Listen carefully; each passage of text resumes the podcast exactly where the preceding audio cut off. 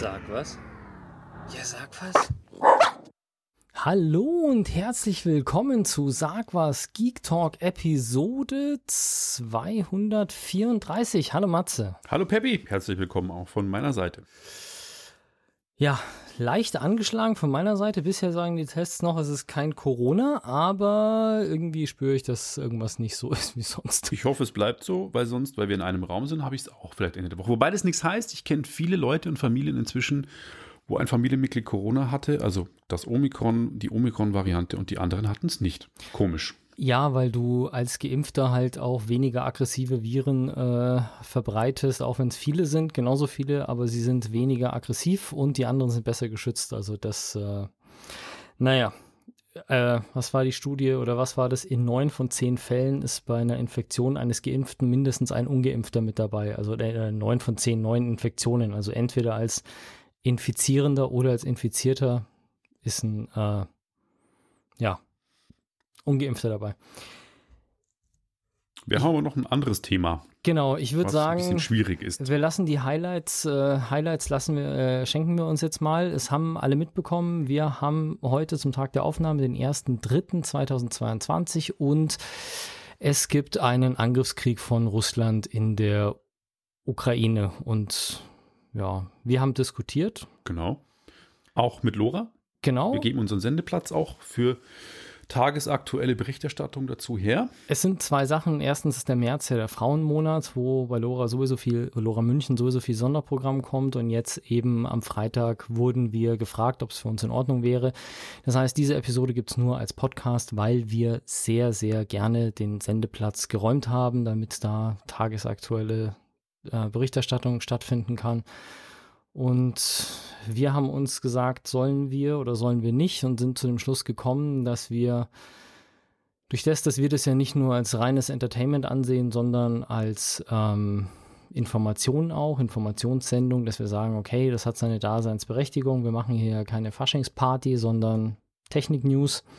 Und deswegen machen wir das, obwohl wir uns doch ganz klar aussprechen dafür, dass wir für Frieden sind und wir gegen jegliche Form von militärischer und kriegerischer Auseinandersetzung sind, egal wo. Und ähm, ganz klar äh, in Gedanken bei den Familien und, und, Betroffenen dieses furchtbaren Krieges sind und äh, ja, genau. einfach ähm, wie Peppi gerade gesagt hat, es kann nicht sein, dass trotzdem die Welt stehen bleibt. Wir würden jetzt natürlich nicht über den neuesten Call of Duty Teil berichten, das wäre vielleicht ein bisschen fehl am Platz. Aber ein bisschen soll es einen vielleicht auch von den schrecklichen News immer ablenken, wenn man unseren Podcast hört und äh, es gibt noch andere Sachen, ohne dass wir das natürlich glorifizieren wollen oder irgendwie davon ablenken wollen auch. Genau, ist ja auch eine klare Frage, die viele Content Creator auch stellen, die sagen, hey, soll ich ruhig sein oder soll ich euch ablenken? Und es ist auch was ich jetzt schon gelesen habe, so eine gute Empfehlung und das ist auch eine Sache, mit der ich ganz gut fahre momentan, weil ähm, das natürlich auch an der Psyche kratzt und dieses Thema ist auch so ganz klar, ja, konsumier die Medien, wo du weißt, dass es dir gut geht danach und richte dir ein Fenster ein, in dem du dich auf den neuesten Stand bringst. Also, dass man sagt, okay, man schaut sich jeden Abend die Tagesschau an, man hört die Nachrichten, aber in diesem Fenster von 20 bis 20.30 Uhr beschäftigt man sich mit dem Weltgeschehen, bringt sich auf den neuesten Stand, was in der Ukraine los ist und den Rest des Tages tut man das nicht, so dass man eben nicht den ganzen Tag nur eine Nachricht liest, die schlechter ist als die andere, vor allem weil ich die Erfahrung gemacht habe, dass heutzutage, wo jeder immer permanent irgendwas sagen muss, auch sehr viele Sachen einfach halbgar irgendwie es ist dies passiert, vielleicht, wahrscheinlich, oder doch nicht, oder doch, oder ja. Also wie oft schon irgendwelche Städte gefallen sind, irgendwelche Sachen zerstört worden sind und dann am Schluss dabei steht, dass es vielleicht doch nicht so ist oder sonst irgendwas. Deswegen achtet auf eure mentale Gesundheit. Genau, und passt auf, was ihr auch konsumiert, weil gerade in dem Zusammenhang, was du gerade sagst, habe ich gestern gesehen, dass es auch Fake-Videos von Computerspielen gab, die Luftschläge aus von super realistischen Flugzeugkampfspielen zeigen, die angeblich dann äh, zeigen, wie Kiew bombardiert werden. Dann hat sich aber herausgestellt, dass es ein Videocomputerspiel war.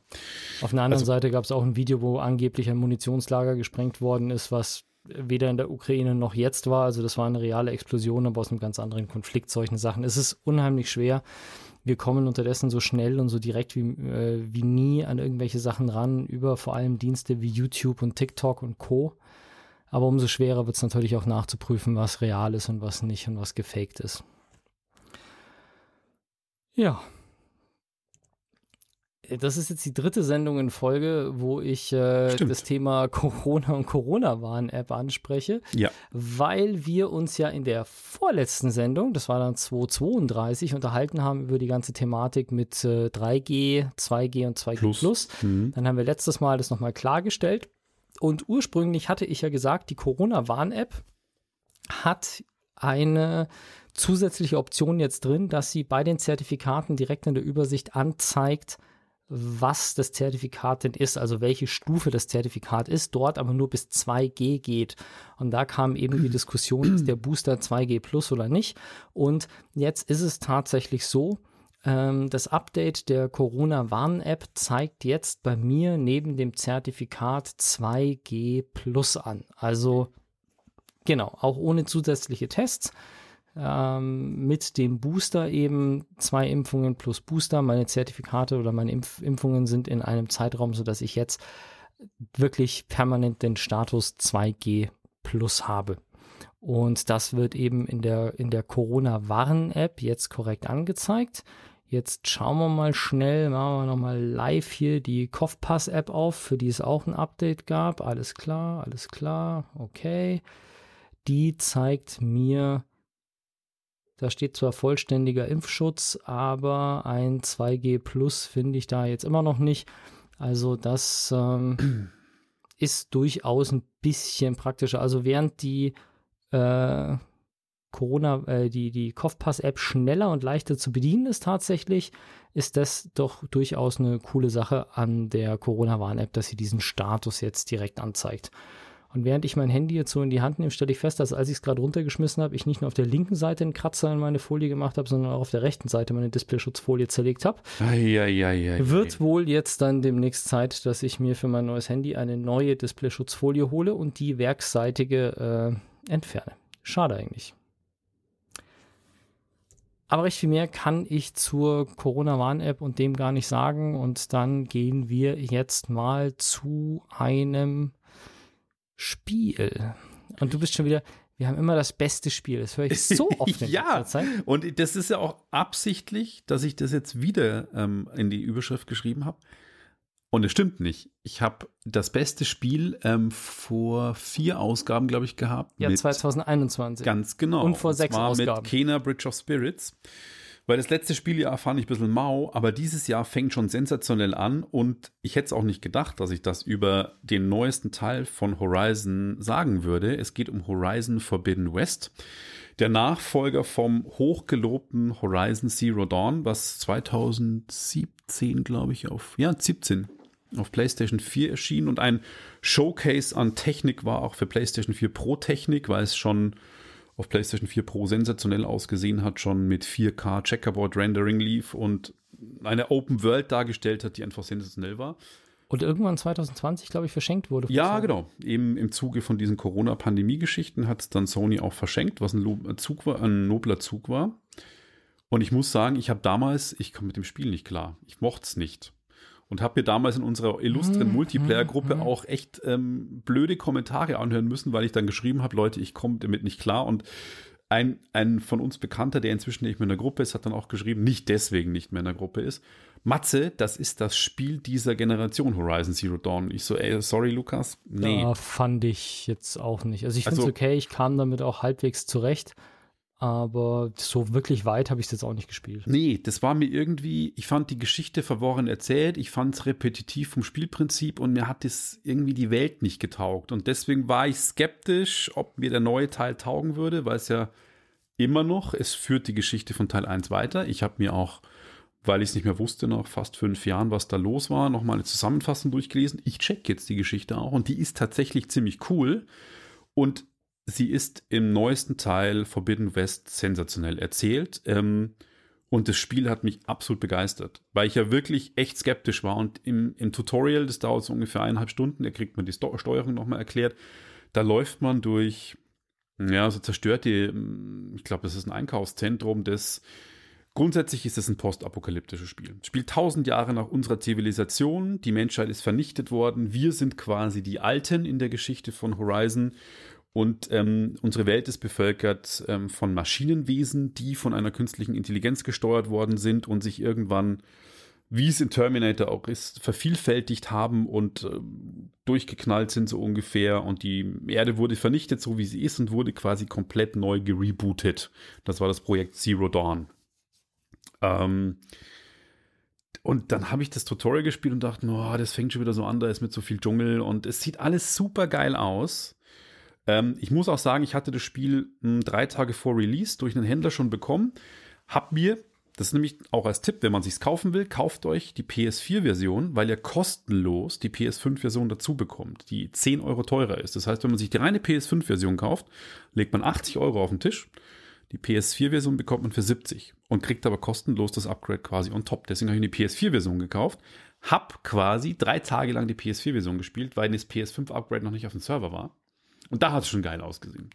Aber als dann das PS5-Upgrade kam, war ich sowas von beeindruckt. Das ist für mich das erste Spiel, wo ich sage, das ist Next Gen, weil die, die Matrix Revolutions Unreal 5 Demo, die es ja jetzt vor Weihnachten äh, gab, die war ja schon wirklich sehr beeindruckend. Aber als ich dann, das war ja noch kein Spiel, das war ja wirklich nur eine Grafikdemo. Aber Horizon Forbidden West zeigt unfassbar, was die neue Technologie kann. Es gibt keine Ladezeiten, also man läuft wirklich durch eine Welt und egal, ob man eine Höhle oder sonst was betritt oder auch einen Spielstand lädt, das ist schnurstracks alles da. Die Charaktere sind so detailliert, dass meine Frau gesagt hat, ist das gefilmt? Dann sage ich, nein, das ist Spielegrafik, weil sie sagt, das sieht von Gestik und Mimik und vor allem das Wichtige bei Spielcharakteren sind, finde ich, immer die Augen. Die Spiegelung in den Augen und wie die Augen sich von den Charakteren bewegen und wie sie sich ansehen, unfassbar. Also wirklich, ich, ich, normal, ich bin immer ja gerne jemand, weil ich wenig Zeit habe bei so Open-World-Spielen, die zwischen 40 bis 120 Stunden dauern, gerne Zwischensequenzen wegdrückt, aber ich schaue sie mir an, weil sie so geil aussehen. Das ist, das sieht so geil aus und dann läufst du durch diese Welt. Gut, aber wenn du Zwischensequenzen wegdrückst, brauchst du dich nicht wundern, wenn du am Schluss die, die Story vom Spiel, vom Spiel ja, nicht verstehst. Ich, meistens von, von Nebenmissionen. Also von, wenn ich, okay. wenn ich weiß, um was es geht und die nur fünfmal wiederholen, was Zero Dawn ist, dann drücke ich es weg. Okay. Und Gefühlsduselei auch nicht. Aber das ist in dem Spiel tatsächlich ganz anders, weil es so cool erzählt ist. Und ähm, um was geht's? Es geht um die Fortführung von Teil 1 und äh, Aloy ist ähm, eine Kriegerin mit großem Jagdinstinkt, die eben eine Erweiterung ihrer Fähigkeiten hat, indem sie ähm, einen Fokus aktivieren kann, wo sie quasi die Maschinenwesen analysieren kann, deren Schwachstellen, auch die Wege von denen vorhersagen kann und auf die Jagd geht. Und grundsätzlich geht es darum, sie muss in den verbotenen Westen, den Westen von Amerika, ins zerstörte San Francisco und Las Vegas und dort quasi Teile einer künstlichen Intelligenz suchen, die ah, quasi okay. die Erde rebooten soll. Also sowas habe ich tatsächlich im ersten Teil, soweit bin ich gar nicht gekommen, dass es man gemerkt hätte, dass es in den USA spielt oder dass es wirklich große Städte gegeben hat. Die sieht man auch nicht. Ja, aber das, das soweit storytechnisch bin ich auch gar nicht gekommen. Es wurde ja. immer nur gesprochen von denen, die an die Technologie glaubten und von denen, die das nicht tun. Und es gab dann ein paar so große Techniktempel, was halt wie so Raumschiffe gewirkt hat, aber äh, Überreste der Zivilisation habe ich im ersten Teil gar nicht gesehen. Und der Fokus, den kann man sich so vorstellen, das ist wie ein funktionierendes Google Glass. Also das ja, ist so ein, wie so ein Bluetooth-Headset, was aber dann auf die Retina projiziert und ihr halt dann so verschiedene Informationen einblenden kann. Und natürlich dem Spieler auch die, die Möglichkeit gibt zu sagen, ich weiß, wo ich klettern kann, ich weiß, wo der nächste Story-Checkpoint ist, ich weiß, wo ich hinlaufen muss, wie weit irgendwas weggeht oder ob irgendwie, es geht auch auf die Jagd, das heißt, man kann irgendwie Wildschweine jagen, man kann äh, Vögel jagen, man kann Waschbären jagen, deren Fälle dann quasi mitnehmen, die man dann wieder verwenden kann, um Fähigkeiten oder seine Ausrüstung zu verbessern, Pfeile zu grinden, also Pfeile quasi neu zu basteln oder äh, man bekommt auch verschiedene Waffen. Der Bogen ist die Grundausstattung, die man hat. Man bekommt verschiedene Fallen, auch Elektrofallen, Feuerfallen, ähm, es gibt Säurepfeile, es, alles Mögliche. Es gibt keine krassen Call of Duty-mäßigen Maschinengewehre oder sonst was. Also sowas gibt es jetzt nicht in der Form. Und äh, man läuft eben durch die, eine wahnsinnig große, detaillierte, so in meiner Meinung nach noch nie so perfekt gesehenen Open World rum. Also das, ich kann echt nicht mehr. Ich stehe manchmal auf einem Berggipfel und drehe einfach nur fünf Minuten die Kamera, weil es so unfassbar geil aussieht. Also das ist der Tages- äh, und, und, und Wetterwechsel, es sieht perfekt aus. Also es geht äh, der Mond auf, dann ändert sich wirklich auch die Beleuchtung durch den Vollmond. Äh, man sieht die Milchstraße vorbeiziehen. Ähm, entfernte Berge, die man beklettern kann auch. Da sieht man die Wolken, dass sie so drüber gehen über die Felsen, die sie so drüber wölben, wie man es auch zum Beispiel vom Tafelwerk in, in, in Südafrika kennt. Also es sieht alles so lebendig aus. Es bewegt sich das Wasser perfekt, die Wind äh, in den Bäumen bewegt sich, die Tiere an sich und auch die, die NPCs, also die, die Charaktere, die die Welt bevölkern, die gehen quasi ihren, ihren Tätigkeiten nach, die sind Schmiede, die sind äh, alles mögliche. Also es ist ein Action-Rollenspiel ohne mit krassem Simulationsballast. Ähm, und das Besondere ist, dass nicht nur die Hauptmissionen eine geile Story haben, sondern wie es auch bei The Witcher ist, deswegen war The Witcher so erfolgreich, auch die Nebenmissionen sind nicht wie bei Assassin's Creed.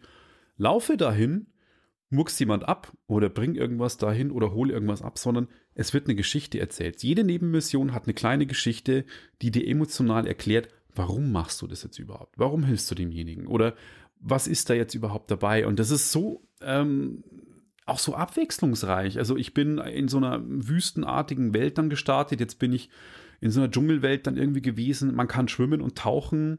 Es gibt so krokodilartige Maschinenwesen und auch aufgrund der Geschichte ist es ja so, dass es Maschinenwesen sind und die Maschinen werden ja irgendwo gebaut. Auch das wird erklärt. Man kommt dann in quasi so Bergwerke rein, die dann fast Matrix Terminator mäßig sind, wo man dann sieht quasi, wie die Maschinen gebaut werden, wo man dann lernt, wie man diese Maschinen übernehmen kann und für sich kämpfen lassen kann. Das heißt, man kann nicht nur die Maschinen bekämpfen, sondern man kann sich schön anschleichen, die Maschine überbrücken und dann kämpft die Maschine an deiner Seite gegen die anderen Maschinen.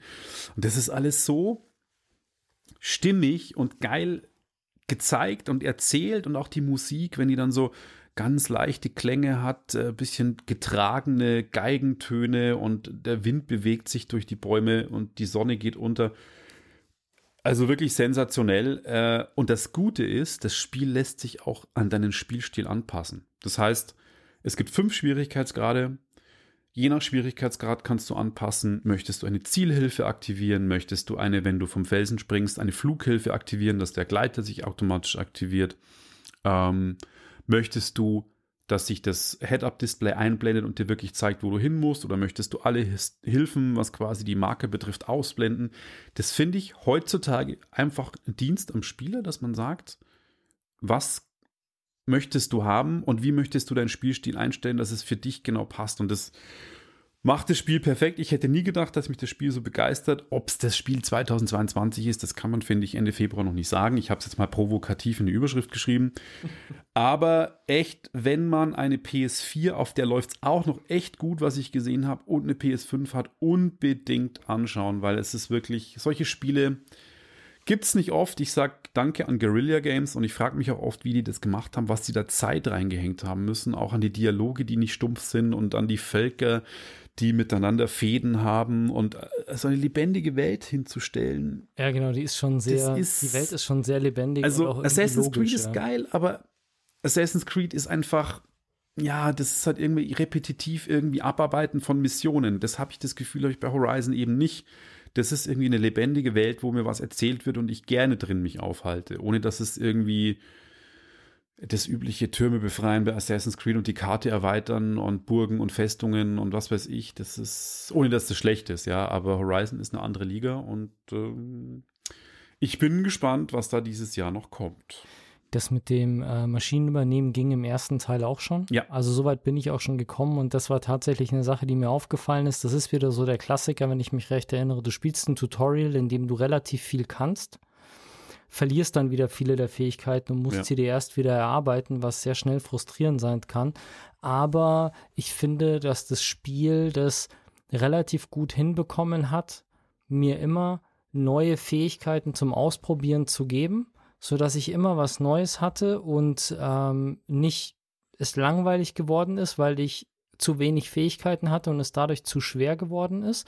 Auf der anderen Seite bin ich aber auch nicht überfordert worden mit viel zu vielen Möglichkeiten, weil du hast halt du kriegst dann so einen Stromfallenwerfer, wo du halt quasi so eine Stolperfalle mit Strom aus, äh, ausprobieren kannst und dann hast du auch unmittelbar eine Story-Mission, in der du das Ding einsetzen musst und dadurch lernst du wirklich Genau. damit umzugehen. Haben sie clever gemacht. Und dann kommt halt irgendwann, kurze Zeit später, kommt halt dann die nächste Fähigkeit, dass du halt dann bei einer Story-Mission danach dann eben Maschinen übernehmen kannst.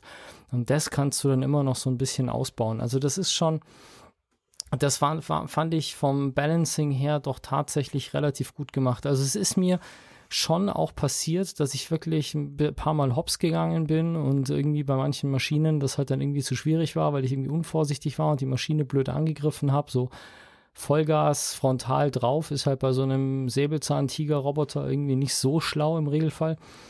Ähm, aber letzten Endes beim zweiten, spätestens dritten Versuch habe ich dann alles geschafft. Und während ich jetzt nebenbei nach Aloy gegoogelt habe, bin ich auf Aloy-Cosplays gekommen und muss jetzt erstmal wieder zurückfinden zu den Themen. Ja, lustige Geschichte dazu. Ich war 2019 in Norwegen in so einem Eishotel, das komplett aus Eis gebaut war. Und ähm, Aloy ist ähm, bisschen angelehnt an die finnisch-nordische, skandinavische Mythologie. Und da war tatsächlich ein Guide, die war verkleidet wie die und da war so ein krasser Nerd. So ein Asiate, glaube ich. Und der hat dann echt gesagt, übrigens, du erinnerst mich an einen Charakter aus einem Videospiel. Und sie guckt ihn halt an und denkt sich, was will denn der Typ von mir? Und dann packt er echt in diesem Eishotel sein Handy aus und sucht halt irgendwelche Cosplay- und Fankostüme von Aloy ähm, äh, von Horizon Zero Dawn und zeigt ihr die. Und sie hat ihn echt nur müde belächelt und ich habe mich krass fremd geschämt, als ich das gesehen habe. Ich habe echt mir gedacht so, Alter, wobei sie hat tatsächlich ein bisschen ausgesehen wie Aloy, aber wie er es rübergebracht hat, war so, jetzt Ja, hast du den gut. Gamern keinen Gefallen getan in dem Moment.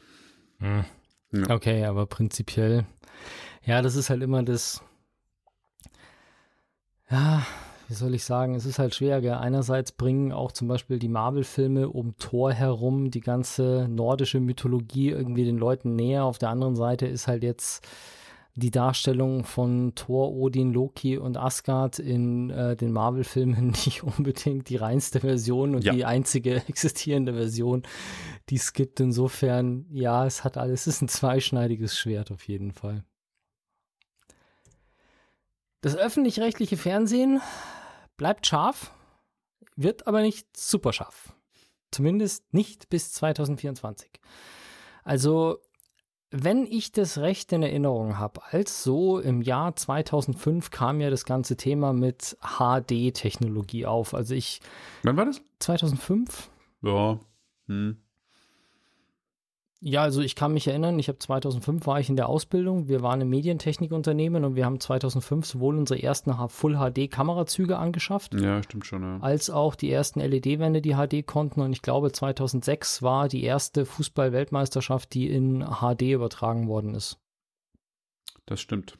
Genau. Äh, also das ist jetzt unterdessen aber auch schon 16 Jahre her und wir haben halt unterdessen durchaus, also gerade die Videostreaming-Dienste zeigen das ja, also sowohl Netflix als auch Amazon Prime und Disney Plus ebenso, gehe ich mal davon aus, haben Inhalte in UHD, in 4K-Inhalten. Und während beim also 2006 war das ganze Thema Streaming und Video on Demand noch nicht so groß, wie es jetzt ist, auf jeden Fall. Und da war es natürlich, dass das öffentlich-rechtliche war da wirklich mit Vorreiter. Also ich glaube, dass die da sogar schneller waren als die privaten damals. War, wage ich mich jetzt mal aus dem Fenster zu lehnen, was der, die Umstellung auf Full HD anging. Das ist jetzt bei UHD tatsächlich nicht so. Also die öffentlich-rechtlichen tun sich ein bisschen schwer mit der Umstellung auf den 4K-Videostandard.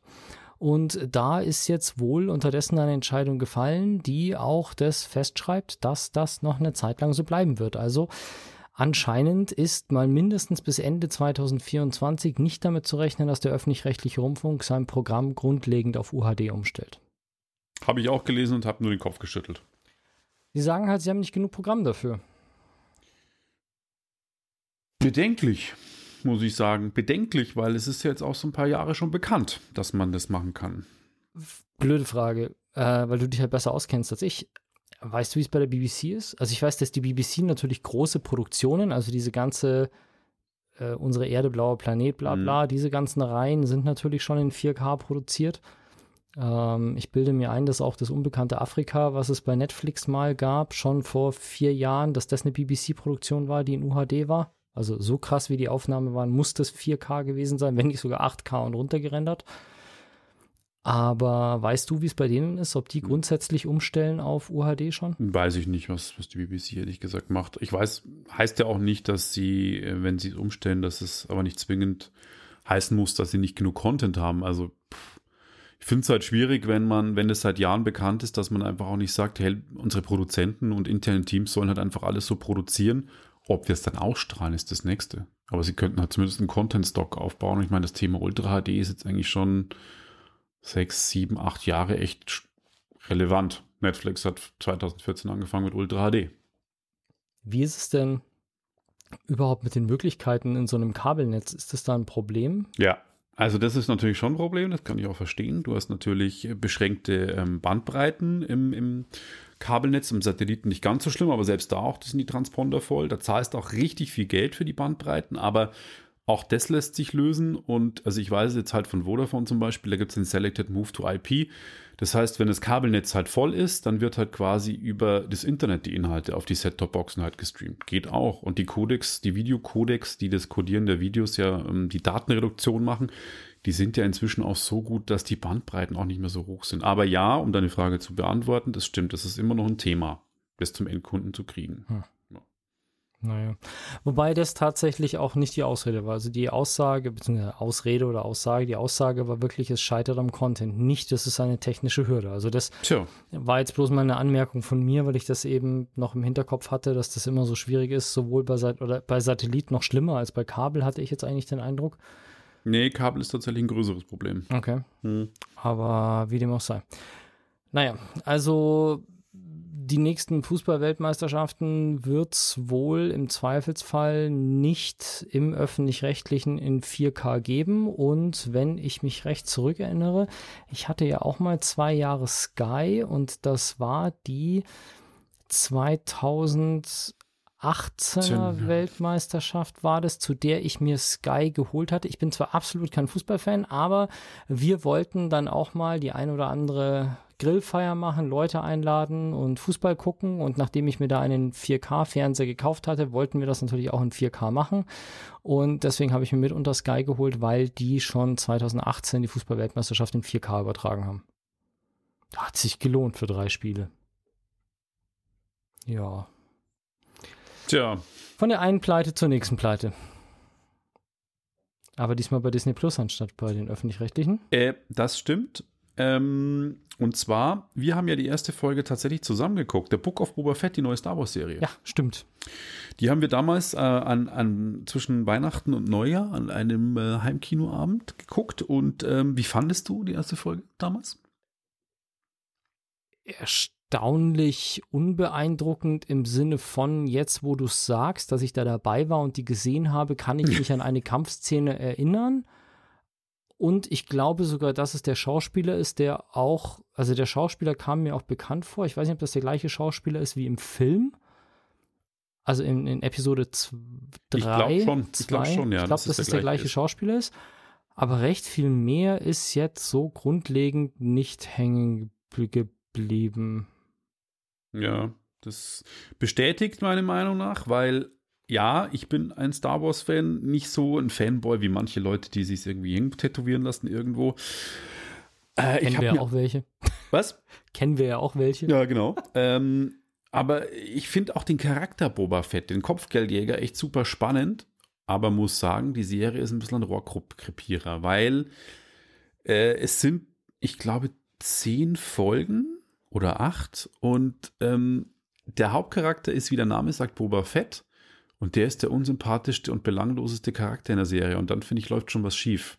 Wenn man einfach den Hauptcharakter nicht mag und der einen auch nicht mitnimmt und der irgendwie so blank ist und erst spannend wird, wenn, das ist ein kleiner Spoiler, aber nicht schlimm, wenn dann ab der sechsten Folge oder fünften Mandalorian kommt, also Mando, der Charakter aus der Side Story Serie, auch die auf Disney Plus läuft, Mandalorian 1 und 2, erst dann wird es spannend, wenn der quasi mit ins Spiel kommt und dann auch der kleine Baby Yoda kommt. erst dann hat es mich irgendwie begeistert, weil dann die Story in Fahrt kommt, weil dann kommen die beiden irgendwie zusammen und dann gibt es da Geschichten. Aber bis dahin teilweise belanglose, westernmäßige Action mit so Gunfights und Verfolgungsjagden und Speedbike-Rennen auf, auf Tatooine. Ja, es, es ist ein bisschen die Geschichte auch um ähm, Boba Fetts Vergangenheit und es kommt der Renko vor, der im Jabba the Hutt Tempel ist. Der kommt, Jabba the Hutts Tempel kommt auch vor oder sein, sein Königshaus oder wie das auch immer heißt. Aber irgendwie kenne ich fast niemanden, der diese Serie richtig geil fand. Und jetzt bin ich mal gespannt. Jetzt im Mai läuft ähm, die äh, Obi-Wan-Serie auf Disney Plus an, also die nächste Star Wars Live-Action-Serie. Hoffentlich wird die besser, weil Boba Fett kann ich nicht uneingeschränkt wirklich empfehlen. Es wird besser, muss man sagen. Teil Episode 3 und 4 ist ein Downer, wo ich echt gedacht habe, schaue ich das weiter. Gott sei Dank habe ich es weitergeschaut, weil es dann besser wird. Aber wir reden immer noch von der Star Wars-Serie, also immer noch geil, aber man hätte viel geilere Sachen draus machen können, muss man auch so sagen. Hast du eine Ahnung, wer den Obi-Wan spielt? Warte mal, das google ich jetzt mal. Let me google this for you. Weil lustigerweise ich mir am Wochenende einen Film angeschaut habe und da haben Obi-Wan Kenobi und Spider-Man mitgespielt. Ein Film, nicht eine Serie. Ein Film? Ja, ein Film. Mit Obi-Wan Kenobi und Spider-Man. Aha. Und was ist das? The, The Impossible. The Impossible. Ian McGregor und Tom Holland spielen da beide mit, also der aktuelle Spider-Man. Ist das? Äh, The Impossible ist eine schon ein paar Tage ältere, also den habe ich mir schon mal angeschaut gehabt, ist eine Dokumentation, nee, nicht eine Dokumentation, ist ein, auch basierend auf wahren Tatsachen ein Spielfilm. Ach so, du meinst schon, über die Flutwelle? Ja, genau. Ach so. Ach, Okay, jetzt habe ich dich missverstanden. ich dachte, die spielen da nicht die Spider-Man und Obi-Wan. Ian McGregor so, als Vater und Tom Holland als ja, Sohn. Okay, jetzt verstehe ich Stopp das. Mal, ja, ich ist doch Obi-Wan Kenobi und als Spider-Man. Ja, ich kenne den Film. Da geht es um diese, diese Kaolak-Flutwelle da an genau, Weihnachten. Tsunami in, in, Thailand und äh, eine Familie, die davon betroffen ist. Der ist von Clint äh, Eastwood, glaube ich, sogar, der Film. Oder? Ist auch ein krasser Film. Ja, ist, ist ähm, basierend auf wahren Tatsachen eben und ähm, der ist auch sehr mitreißend. Also jetzt keine leichte Kost, aber auch nicht so blutrünstig und ähm, Nee, also ich fand ihn spannend. Ich fand ihn nur technisch nicht gut, weil die Flutwelle echt nicht gut aussieht, finde ich. Also technisch war es. Ja, das ist jetzt meine geringste Sorge. Der war schon, also dieses ganze Drama, was da dann drumherum passiert, fand ich den schon gut. Aber egal, ich war mir jetzt bloß, weil wenn das schon der eine Schauspieler, der Boba Fett, den aus dem äh, aus der ersten Trilogie ist, ob dann eventuell auch Ian McGregor den äh, Obi-Wan in der Serie Obi-Wan spielt, weil der spielt ja in den Filmen auch den jungen. Es ist übrigens auch Ewan McGregor, der Obi-Wan in der Serie spielt. Cool. Sowas wertschätze ich sehr stark tatsächlich. Ja, finde also ich, das ist, macht Disney auch immer gut. Genau, das ist ja das, was ich ähm, grundsätzlich äh, kritisiere an sämtlichen DC-Veröffentlichungen, dass da jetzt wir zum Beispiel momentan parallel zwei Batmans haben. Das stimmt, da startet übrigens übermorgen der neue. Ja, der, genau, aber es, es gibt eine nicht beendete Batman-Reihe, Reihe wirklich, die ein Universum aufbaut und dann zusätzlich nochmal einen anderen Batman. Verstehe ich nicht. Äh, machen Marvel und Disney als die, weiß nicht, ob die das von Marvel gelernt haben. Sind ja jetzt, können ja jetzt doch auch zusammen. Jo. Ähm, das machen die deutlich besser, auch wenn du dir die ganzen Marvel-Serien anschaust. Und ich glaube, wenn ich mir Disney Plus holen sollte, wären die Marvel-Serien tatsächlich für mich das, was ich zuerst gucken würde mit Wonder Vision, Loki und Hawkeye und Co. Aber mal schauen. Wir machen eine musikalische Pause. Und zwar Edgar Wasser, den hatten wir die letzten Ausgaben schon. Der hat tatsächlich jetzt ein neues Album rausgebracht. Das gibt es zum Streaming auf allen möglichen Plattformen. Das heißt WTF IRL ist ein bisschen. Wann, wann hat er es rausgebracht? Das ist jetzt das Wichtige, weil eigentlich ja, wollte er es ja heute Es hat eigentlich geheißen am 29., aber es kam tatsächlich letzten Freitag oder Donnerstag. Also keine Ahnung, was bei dem los ist. War dann mittendrin einfach da. Donnerstagnacht auf Freitag 0 Uhr hat es an, angekündigt auf Facebook, ist jetzt raus. Und dann konnte man es streamen auf Spotify, okay. YouTube und so. Es ist auf jeden Fall jetzt da. Es ist strange, ein gewisser Eskapismus. Äh, man darf es nicht ganz ernst nehmen. Kritisiert gut unsere Zeit. Wir hören es uns mal kurz an und dann sind wir auch wieder zurück. Und da sind wir wieder für genau. euch. Genau. Aus rechtlichen Gründen im Podcast nicht mehr verfügbar, aber in den Show Notes habe ich den Track verlinkt vom neuen Edgar Wasser Album. Und wir kommen von Edgar zu nochmal einem Russland-Thema. Ja, wobei ich das jetzt, das ist jetzt natürlich der Aufhänger dafür. Also ich habe als Überschrift gewählt, Russland fällt ein, Satelliten-Internet fällt aus. Äh, was natürlich immer so ein Punkt ist, also ja, Krieg hat halt auch nicht nur äh, Schießen auf dem Boden als Effekte, sondern da geht es halt auch sehr, sehr stark um Infrastruktur und Kommunikation.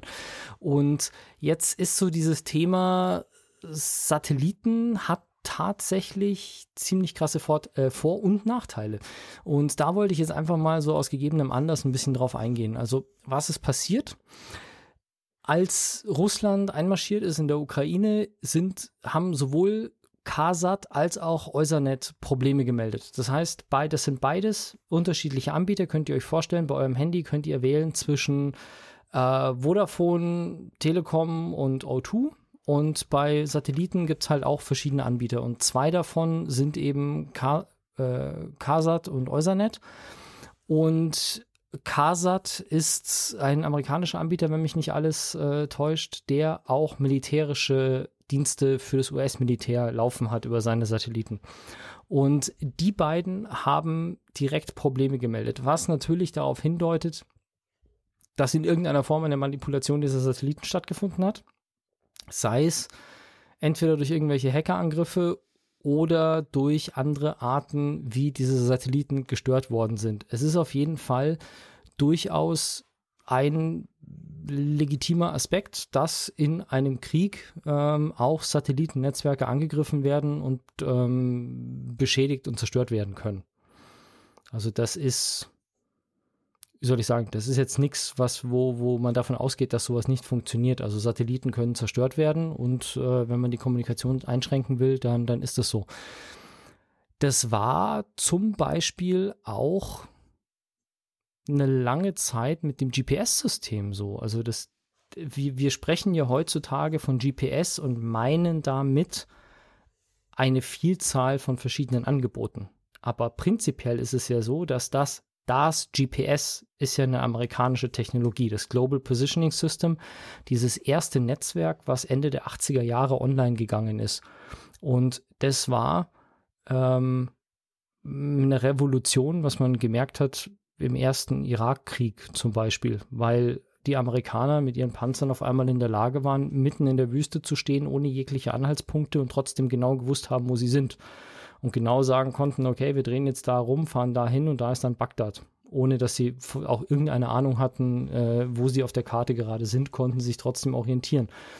Und das war lange Zeit auch, ich sage jetzt mal, durchaus bekannt, dass dieses GPS-System und auch die Genauigkeit, die das GPS hat, in der Hand der Amerikaner ist. Das heißt, wäre Amerika in, in Europa in einen Krieg eingetreten, in irgendeiner Form, hätten die problemlos für alle Nicht-US-Militärempfänger äh, die Genauigkeit von GPS mal halt von 5 Meter auf 50 Kilometer runterschrauben können und hätten so halt Navigation für alle anderen unmöglich machen können.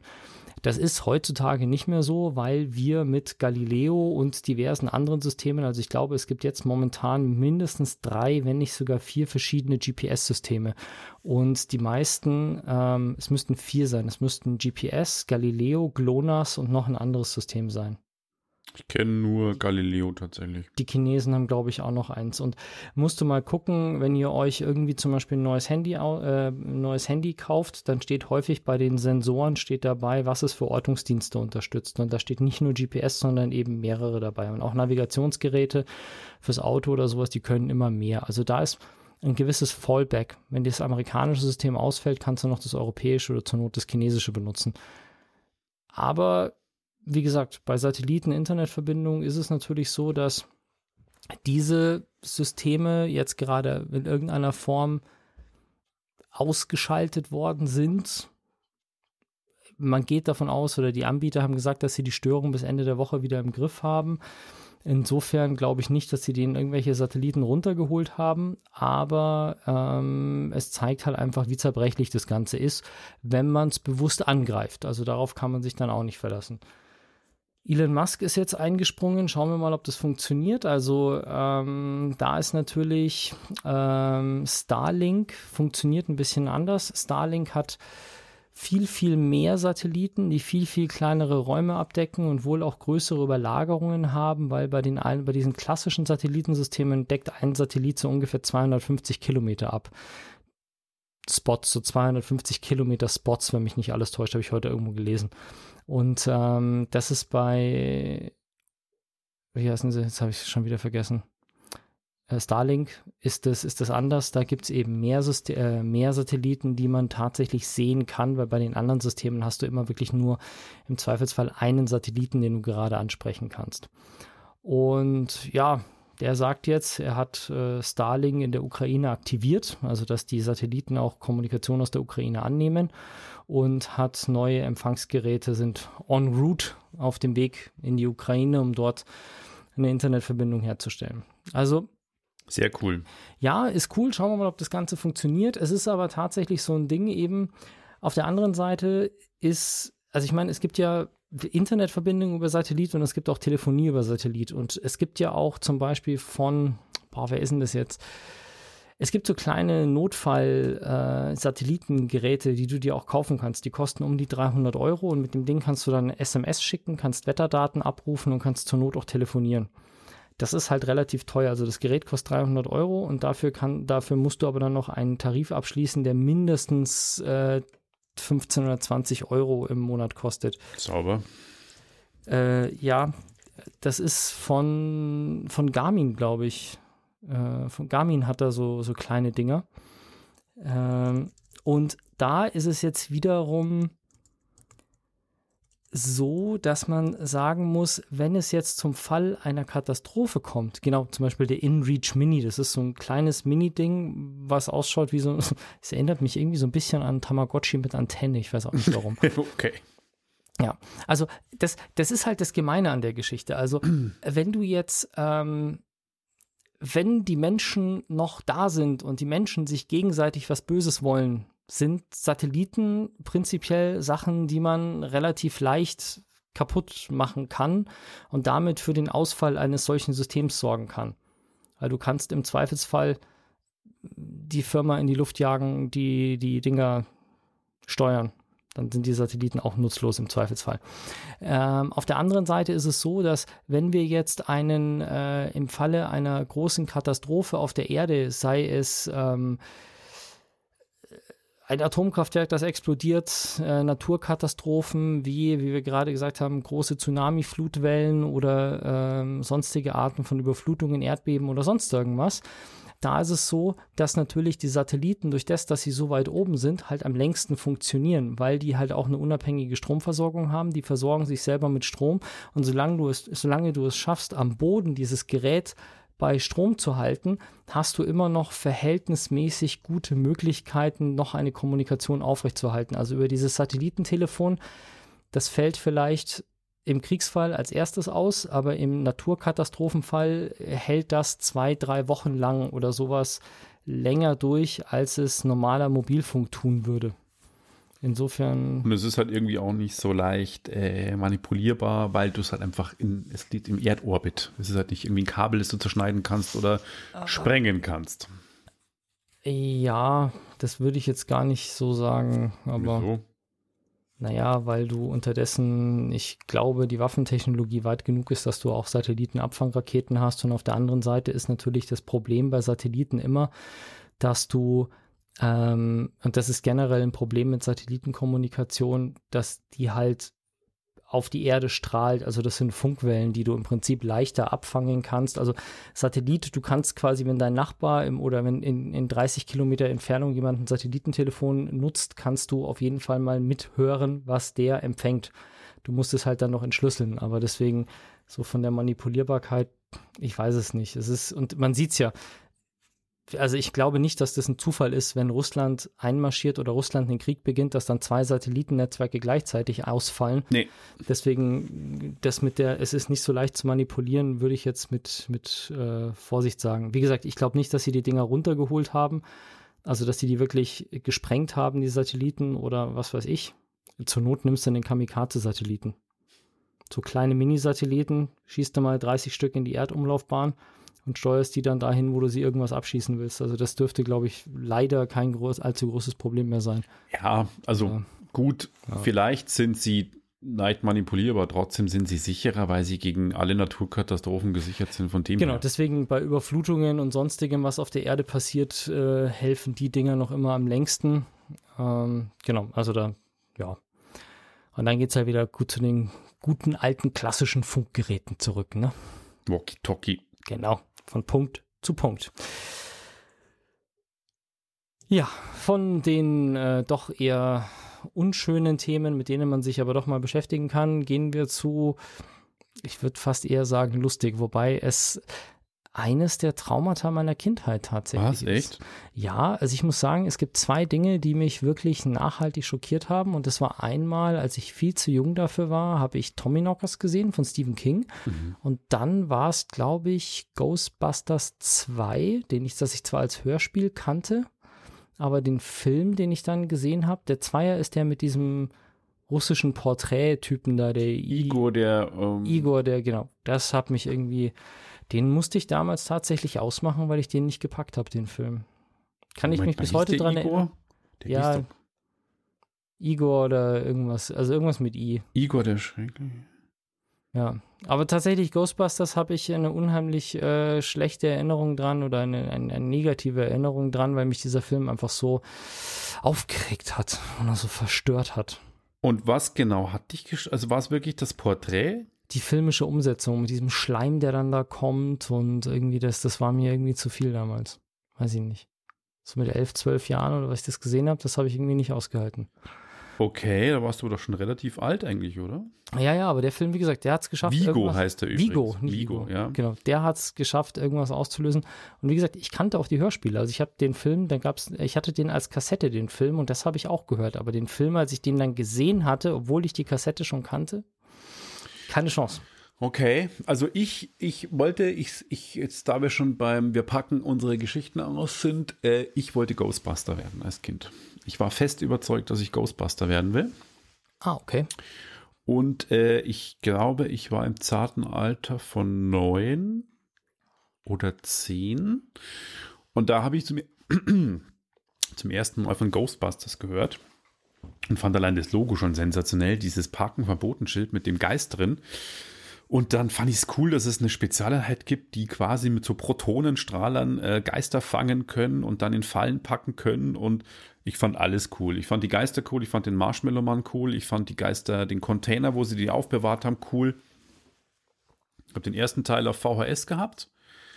Ähm, den habe ich damals beim Bertelsmann, ja, Bertelsmann, mein, meine Eltern waren Bertelsmann-Kunden, da habe ich mir den für 50 Mark, habe ich mir das Alter VHS-Tape Schwede. gekauft und das habe ich, glaube ich, gefühlt 25 Mal gesehen.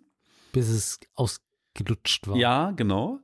Und äh, den Soundtrack habe ich immer noch auf Schallplatte. Ich habe das Vinyl von Ghostbusters mit Ray Parker Jr. Ich fand auch den Soundtrack sensationell und mega gut. Und äh, als dann Teil, dann gab es irgendwann Spielzeug. Es gab eine Fernsehserie dann auch, die Real Ghostbusters, die habe ich geliebt.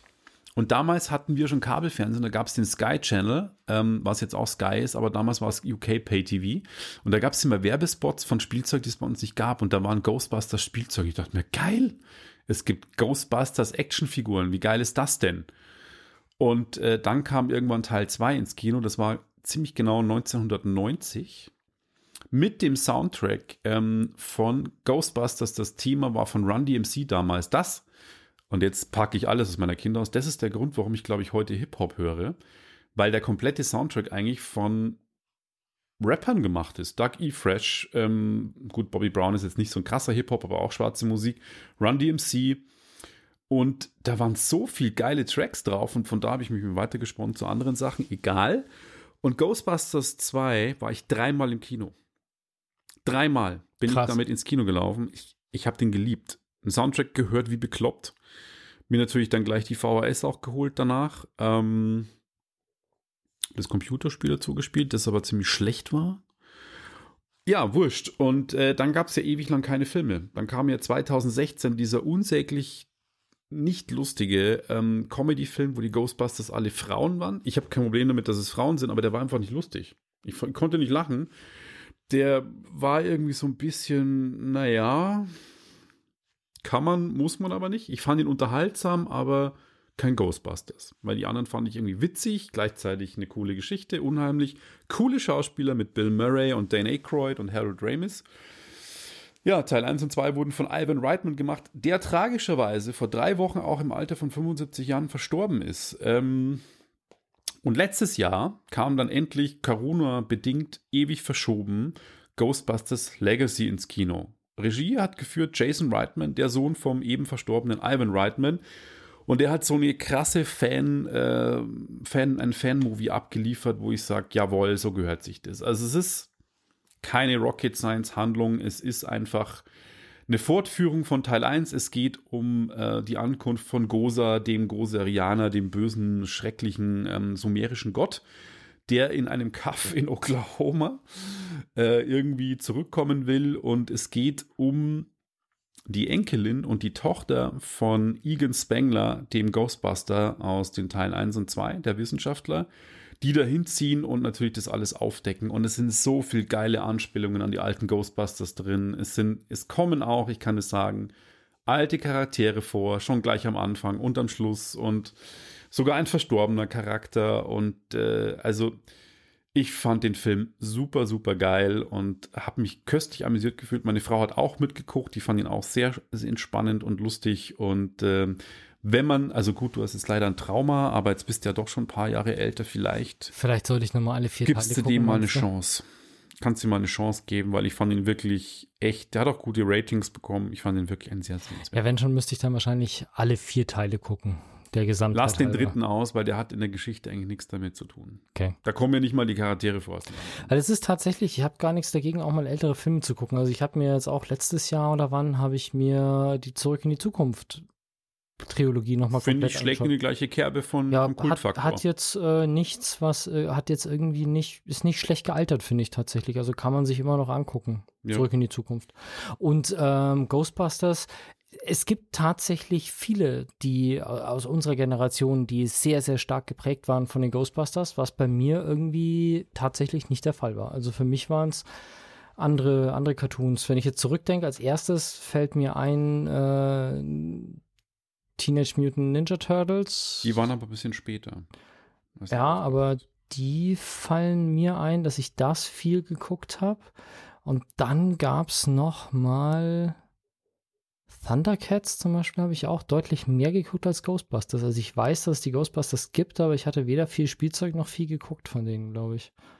Ja, also die, ich habe. He-Man natürlich, klar. Was? He-Man natürlich. Ja, He-Man, gut, He-Man ist jetzt auch wieder ein Revival, ja, gibt es ja. Ja. auch wieder.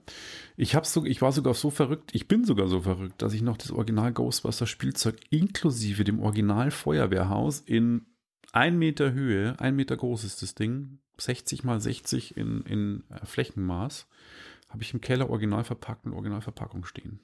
Ist, Okay. Jetzt muss ich mal Sammelwert checken. Und, da bin ich sehr stolz drauf, es gab Anfang des Jahres, beziehungsweise im, im Februar, hat Sony Pictures eine limitierte Sonderedition der 4K-Neuauflage von Teil 1, 2 und Legacy in einer Geisterfallen-Box mit Bonusdiscs und einem extra Cut. Ähm, die haben quasi die unveröffentlichten Szenen aus Teil 1 zu einem neuen Film in den Film reingeschnitten. Und Der Okay. Film ist quasi in einer Version, wie es ihn nie und im Moment auf keinem anderen Medium auch gibt, quasi auf der Disc drauf. So in einer Schnittfassung, wie es ihn auch nicht im Fernsehen jemals gab oder auf einer anderen Disc oder Auch VOD. nicht im VOD, okay. Und äh, ich wusste das nicht. Als ich die bestellt habe, waren die Preise auf einmal 150 Euro. Die hat nämlich 80 Euro gekostet. Dann war ich nachts einmal auf Amazon, da gab es zu bestellen. Ich habe es bestellt, seitdem ausverkauft. Und jetzt ist der Preis auf eBay bei 150 bis 250 Euro. Okay. Ich habe es original verpackt zu Hause stehen. Wer es kaufen will, an mich wenden. Vielleicht verkaufe ich es. Apropos Sammlerstück. Ich äh, konnte, also ich hatte mir fest vorgenommen, heute Morgen in den Lego. Store zu fahren. Richtig. Heute, heute ist der Tag, an dem Thors Hammer verkauft wird, Stimmt. über den ich letztes Mal berichtet hatte. Und ich konnte tatsächlich, ich hatte schon alles geplant, ich hatte schon geschaut, der Lego Store öffnet um 10 Uhr. Sie haben gesagt, sie verkaufen nur einen pro Person. Das heißt, ich hatte schon meine Mutter eingespannt, dass wir um Viertel nach neun losfahren, dass wir um 10 Uhr auf sicher in den Riemarkaden sind und ich zwei Stück kaufen kann. einen auf ihre Karte, einen auf meine. Ähm, dann konnte ich heute Nacht nicht schlafen und habe dann ganz langweilig tatsächlich im Lego Store einfach, wo im Online-Shop die Abgabemenge auf zwei begrenzt ist, zwei Stück bestellt. Das ist ja mal eine spannende Geschichte. jetzt. Ja, definitiv. Gibt's Äh, ich habe sie noch? noch nicht, ich habe sie noch nicht. Die gab es heute Nachmittag immer noch und ist tatsächlich ein bisschen komisch gewesen, weil normalerweise bekommst du ja relativ unmittelbar Bestell Bestellbestätigungen. Und ähm, ich habe, also entweder der Lego Store ist immer so komisch oder ich habe dann echt nach der Bestellung nochmal 10 oder 15 Minuten gewartet und hatte keine Bestellbestätigung. Aber heute Morgen habe ich die Bestellbestätigung und ich habe von, von PayPal auch eine E-Mail bekommen mit, das Geld wurde vorgemerkt, Mhm. ist aber noch nicht gebucht. Aber Ja, heute in meinem, als ich mit meinem Outbank mein PayPal-Konto abgefragt habe, da hat äh, PayPal gesagt, sie ziehen es von der Bank ein, also scheint es jetzt bei Lego angekommen zu sein. Und ich glaube, ich kriege die zwei Hammer. Schauen wir mal. Ist wahrscheinlich die die, die Wertsteigerung nicht so unmittelbar wie bei der Ghostbusters Box, aber mit meine TARDIS ist, glaube ich, auch schon dreifach gestiegen. Was natürlich so eine Sache ist, die bei Sammlern, also ich meine, klar, da sind wir auch direkt beim nächsten Thema. Also wir, wir kennen das ja alle, wenn man alte Sachen hat, die gerade dann zu irgendeinem Kult gehören oder zu einem Kult werden, steigen die gerne mal im Wert. Und wenn man dann eben so Sachen macht, wie dass man sich Dinge kauft und die aus welchem Grund auch immer, also ich keine Ahnung, was dich dazu bewegt hat, eine original verpackte und meinst du damit verschweißt und noch nicht ausgepackt oder du hast noch die Originalverpackung für das Spielzeug, mit dem du mal gespielt hast. Ähm, das ist die Originalverpackung. Aber du hast das schon mal ausgepackt und bespielt. Ja, ich habe damit gespielt. Äh, Ah, okay, aber- war ich. es gibt 10, ja auch Leute, 30 die sowas noch ähm, unver also unausgepackt im Keller und unbespielt im Keller stehen haben. Und solche Sachen, sowas wird ja dann gerne auch bezeichnet als Mint Condition. Jo.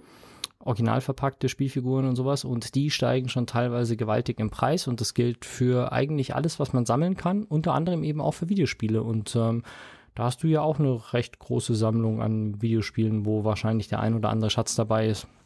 Das Und stimmt. Jetzt ist es in den USA tatsächlich passiert. Im Jahr 1994 ist ein Videospieleladen geschlossen worden. Und die haben das ganze Sachen genommen und haben es in irgendein Lager gepackt und haben dann Oh vergessen, Gott. dass es da liegt. Und jetzt, 27 Jahre später, hat irgendjemand mal die Tür zu diesem Lager, äh, zu diesem Lager aufgemacht und hat festgestellt, fuck, da steht ein kompletter Videospieleladen drin. Oh mein Gott. Und zwar halt so eben von 1994 halt wirklich Wie Also, hammergeil. ja, also wirklich nicht irgendwie eine Gebrauchtwarenbörse, nicht irgendwie ein Sammler, sondern das ist halt ein Laden. Das heißt, per se Mega. ist das Zeug halt verkaufsfertig, ergo es ist Mint Condition. Das heißt, die haben dann einen kompletten Krass. Videospieleladen in Mint Condition ausgepackt mit 27 Jahre alten Sachen. Ähm, Hammer.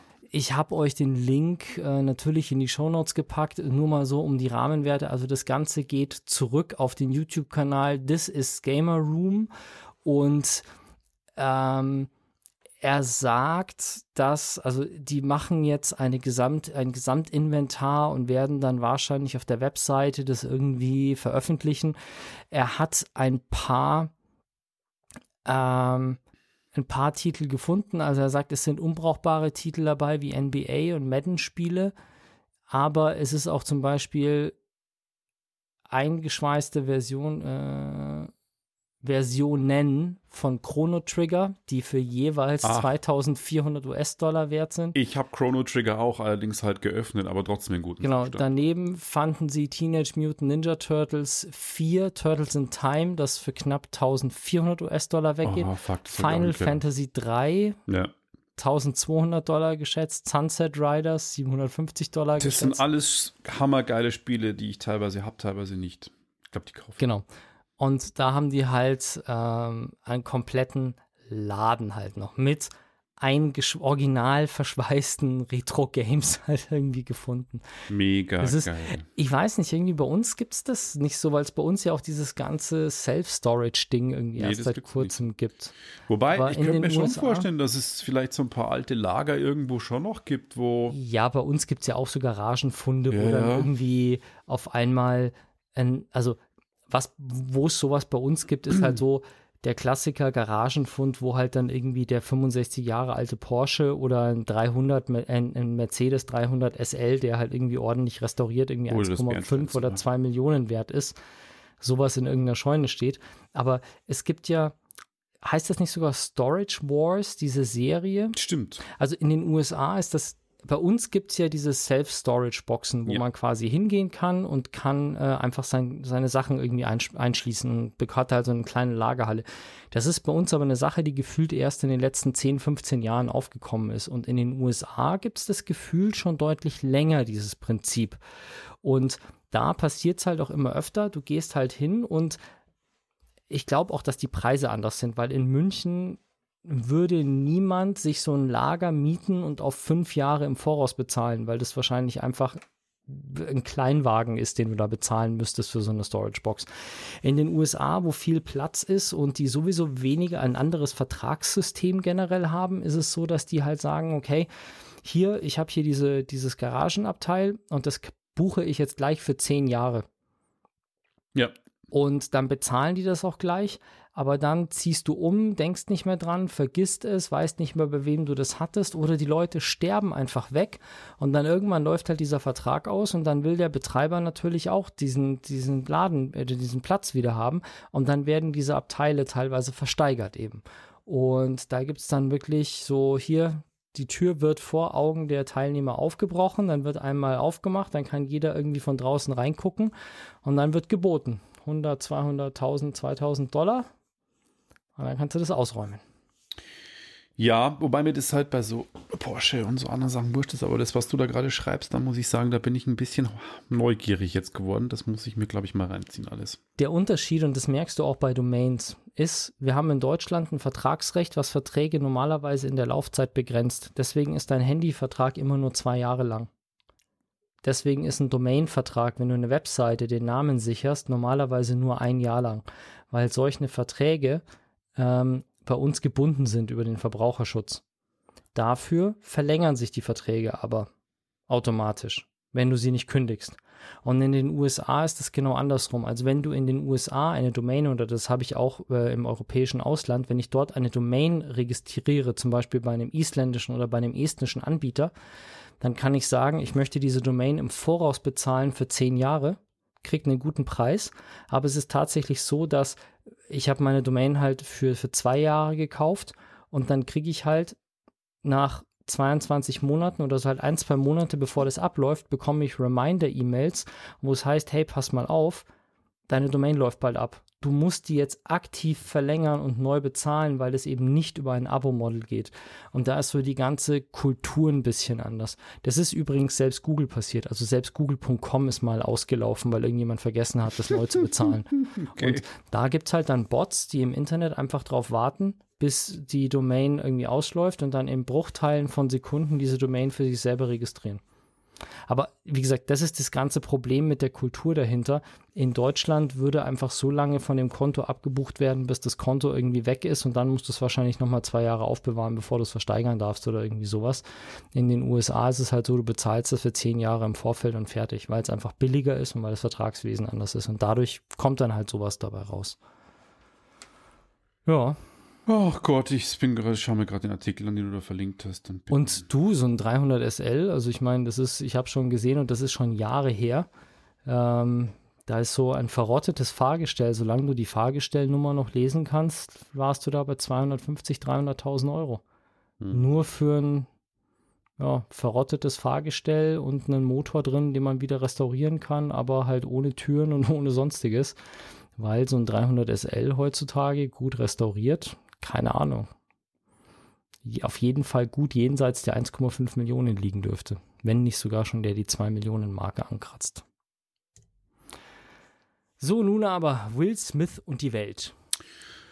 Genau, ich war ähm, vor drei Jahren großer Fan von der Serie One Strange Rock auf National Geographic. Da ging es um ähm, One Strange Rock ist die Erde gemeint und die Geschichte von dieser Dokumentation wird erzählt von ehemaligen Astronauten, die quasi die Erde aus einem ganz anderen Blickwinkel gesehen hat, als der Otto Normalverbraucher das halt sieht. Und Will Smith war der Host und die Astronauten haben ihm erzählt und das Ganze wurde ähm, directed von Darren Aronofsky, der bekannte Hollywood-Regisseur und ähm, mit sehr abgefahrenen Bildern. Und Disney hat aus rechtlichen Gründen dann eine zweite Staffel dieser Serie gemacht, die hieß dann oder heißt jetzt Welcome to Earth.